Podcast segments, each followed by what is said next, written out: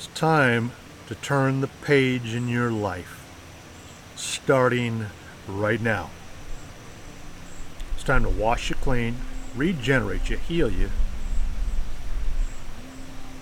and come to life and have life renewed and restored, both now and forever. Welcome to this podcast message. One of my keys I've always taught is discipline. Discipline in so many ways as you become a new creature. Well, old, old things are passed away, and one of the major things that I was sick and tired of was my old ways that had got me into total bondage, total bankruptcy, and total depletion.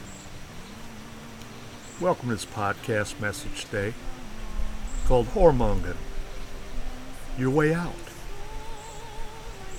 See, the Bible's full of stories of the difference between the holy and the profane and how God would judge a person, how God would bless a person or a people. How by the cleanness of your hands through the regeneration, the washing of the word and repentance and all these keys, you start to become anew and let your old sinful nature pass away. Flesh and blood can't inherit the kingdom of God, so you have to keep your body. Paul said this, but I keep my body and bring it into subjection, lest that by any means, when I have preached to others, I myself should become a castaway. Do you know what that means? He's talking about being took or seduced out of his inheritance and eternal life. Chastity is a beautiful thing, spiritually and naturally. Love, in that chastening of chastity and purity of God's consuming fire, cleans you to receive love. But you can't have the old and go into the new. And the one thing that most people never understand is you got to quit glorifying that old life. Quit bragging about your conquests and your ways. And then you mix that with spirituality. You're, you're walking into an adulterated spirit that could get you blotted out of God's book of life. I mean, the Bible says you're bought with a price. Therefore, glorify God in your body and in your spirit and in your soul, which are God's. So the difference is that the unrighteous can't inherit the kingdom of God. Flesh and blood will never see it. Don't be deceived. Neither fornicators, nor idolaters, nor adulterers, nor effeminate, nor abusers of themselves with mankind nor thieves, covetous, drunkards, revilers, extortioners can inherit the kingdom of God. So once you get washed clean of that, baby, there ain't no looking back.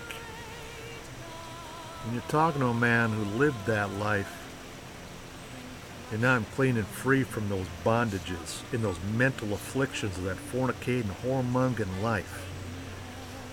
You know, my staff will tell me, don't talk those words like church hoe and all that stuff. But what I'm talking about is just like in the Bible, religion now is starting to let the things of the world come in and defile everything in the sanctuary.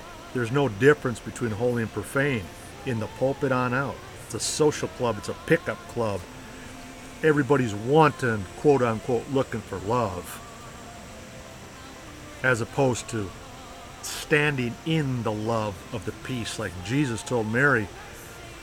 Said, I'm not judging you here, but go and sin no more. Now you're free. Stop that life.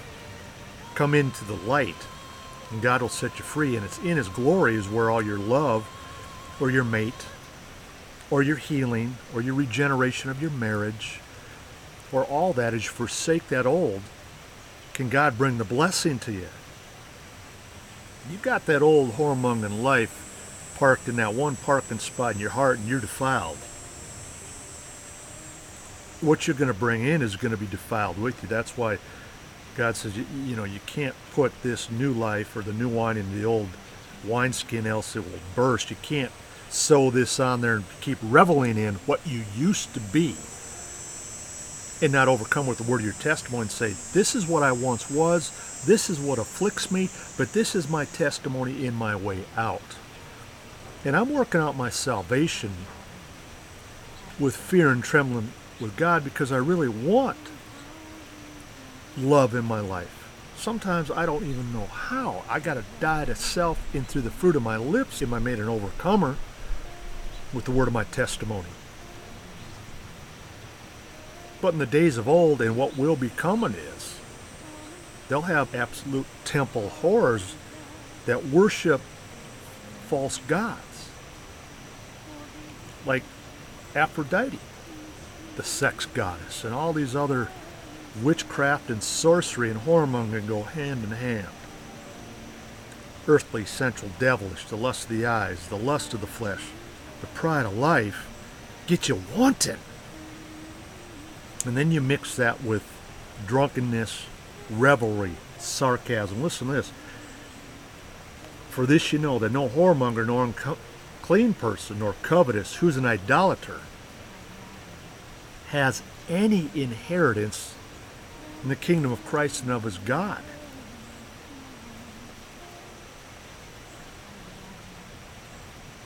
Having eyes full of adultery, and then that cannot cease from sin, beguiling unstable souls, and a heart they have exercised with covetous practices, cursed children, which have forsaken the right way. So there's only one way back, and it's only through Christ's blood that washes you clean to see the error of your ways or others. And then you can say, friend, I used to be that, but I'm not no more. I'm not to be con, seduced, or associated back in through that pornographic, whorish lifestyle that mixes now religion to validate their ways. There's a place reserved and you want to escape that corruption. So as you're coming into the new, stop that whoremongering doctrinally and physically and mentally. You can't go back to that old well and I'll talk to people and say, okay, this spirit's trying to come back and afflict you. Who's in your ear? What are you listening to or watching?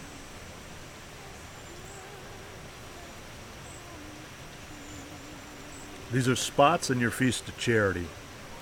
When they feast with you, feeding themselves without fear.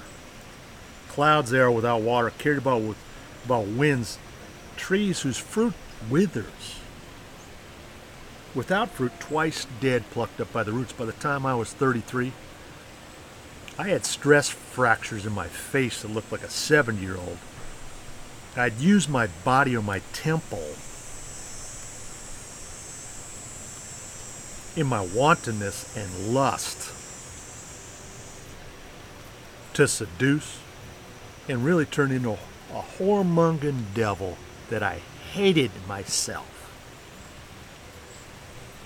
Jesus snatched me out of that darkness and started to heal my sinews in my emotions, in my brain. Fornication is the only sin against your, your body. And most people are so mixed up emotionally and mentally from all these sins and these doctrines saying it's okay. You got to come out of that life. You got to come into his marvelous light. He that overcomes shall inherit all things. I'll be his God, and he shall be my son. But the fearful, the unbelieving, the abominable, the murderers, and whoremongers and sorcerers, idolaters and liars, they're going to have their part in a lake which burns with fire and brimstone, which is the second death. We don't want to go there. So Christ in you, the hope of glory, is going to give you your way out of this whoremongering spirit and life and bondage. In heaven, for without our dogs and sorcerers and whoremongers and murderers, idolaters who love and maketh a lie, I am Jesus, have sent my angel to testify these things. I am the root and offspring of David. I'm the bright and the morning star. Now let these beginning steps of your life, the revelations will come, the, the favor will come, the healings will come. As you start to see all of this temptation and whoremongering and lifestyles that are so glorified and celebrated are just an ash heap of, of lies and fantasies meant to box you out of your eternal inheritance of love, life, paradise, and blessing.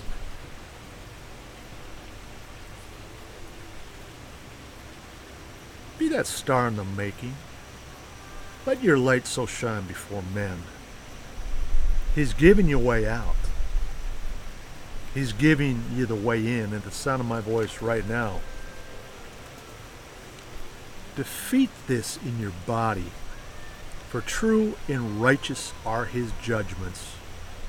For he has judged the great whore which did corrupt the earth with her fornication. And Jesus hath avenged the blood of his servants at her hand. Come home to the light. Come home to this hope eternal. And let this message purify through your ears and course through your veins. And let Christ in you, this hope of glory, translate you both now and forever.